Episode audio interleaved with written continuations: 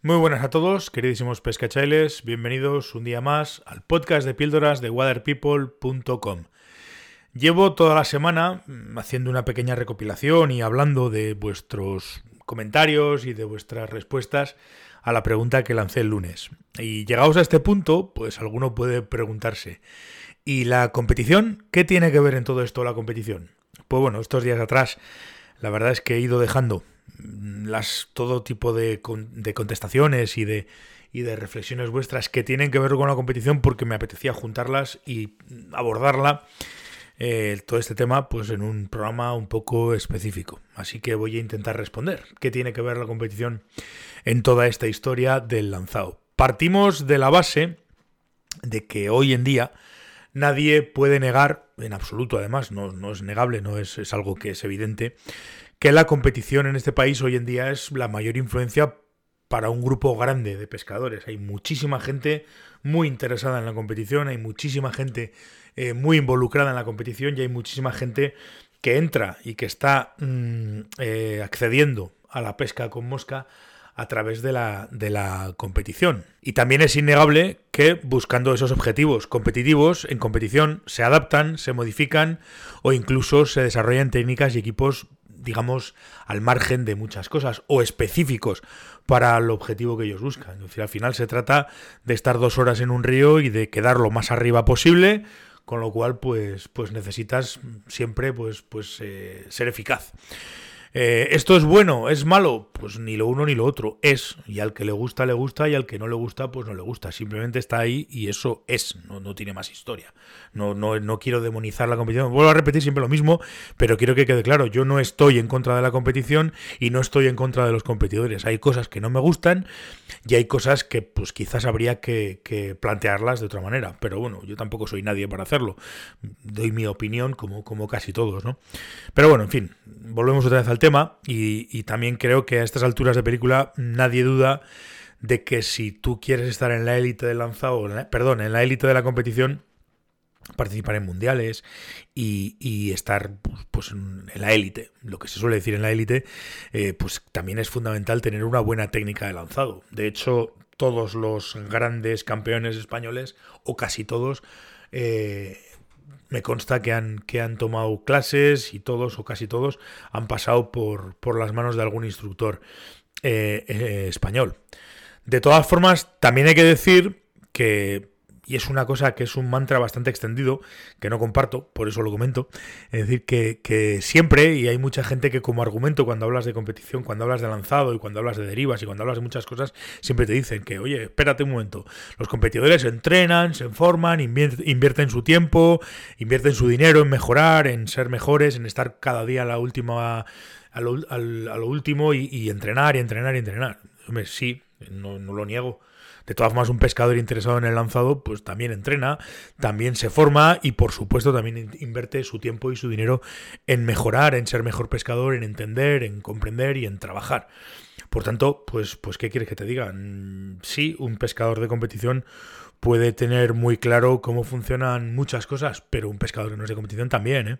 Sobre todo el que es un poco interesado, ya digo, en todo este tema que tiene que ver con el lanzado, y ha leído, y ha viajado, y ha tomado clases, y se ha gastado dinero en, tal o en cual instructor, que da un curso, que no da un curso, con lo cual, pues, pues, según en qué cosas, probablemente en técnicas de pesca de competición sea mucho mejor, pero en según qué cosas a, muchos pescadores mm, conscientes y, sobre todo involucrados con el lanzado no le va a dar ninguna lección un, competidor. No digo esto eh, como, como arma, sino digo que es una realidad. Es decir, hay mucha gente muy formada.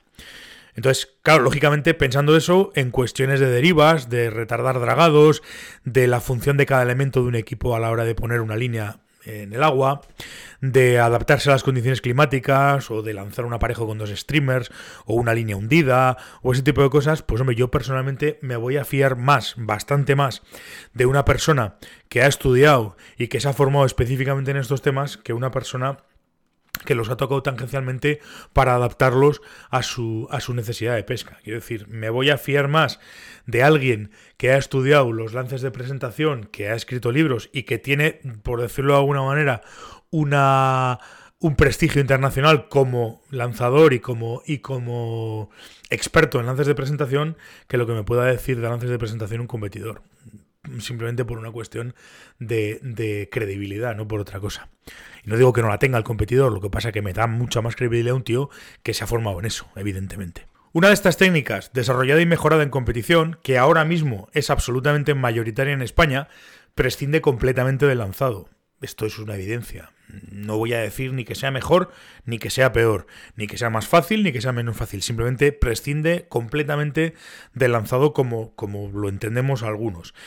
Eh, claro, eh, yo como pescador involucrado con ese tipo de, de lanzado, con ese tipo de, de, técnicas, pues hombre, me da un poco de pena como montones de gente que está entrando, que ha entrado y que entra en la pesca por este por esta vía de este tipo de técnicas, pues al final luego resulta que en un momento determinado no son capaces de ya no de poner una mosca a 5, a 7 o a 10 metros con con, de manera consciente, sino que pues no terminan de entender mm, lo que es una línea, no terminan de entender cómo funcionan las líneas, no terminan de, de, es decir, tienen muchas lagunas, no digo y no quiero ofender a nadie, pero es cierto que hay determinados pescadores que entran en la pesca, en ese tipo de pescas, que luego desconocen completamente pues todo lo que tiene que ver con, con, líneas, con perfiles, con, con, cosas que deberían de ser, mmm, cuando menos, eh, algo, algo habitual para ellos para, para, comprender y para poder adaptarse a, ríos, a, a, cuestiones, a pescas y demás. A mí personalmente pues, pues me da bastante pena por, por porque se están perdiendo una parte muy bonita eh, de, de, lo que tiene que ver con la pesca. No solamente una parte muy bonita, sino que es el meollo de la pesca. Alguien me puede decir, ya, pero tú te pierdes la pesca ninfa. Ya, pero la diferencia es que yo lo hago de manera consciente. Yo no pesco a ninfa. Va a sonar esto muy, muy feo, pero yo no quiero que suene feo. Simplemente que lo escuchéis y lo analicéis. Es decir, yo no pesco a ninfa porque no me gusta y porque no quiero. No porque no pueda. O porque no sepa. Y eso me da pena. De verdad. Pero bueno, oye, pues, pues eh, se trata de que a esa gente le interese el tema este de la pesca. Y evidentemente hablando de todo esto, y a mí me da bastante pena, y creo, considero que es una pena, y deberíamos de intentar hacer algo, eh, dada que la influencia que tienen en este país los pescadores de alta competición, que no se aproveche para fomentar esa influencia. Quiere decir, no se aproveche para fomentar y promocionar, entre otras cosas, la práctica del lanzado desde un vista, punto de vista formativo y, y deportivo incluso. El ejemplo ha sido el, el, campeonato del mundo que se ha celebrado hace poco en España.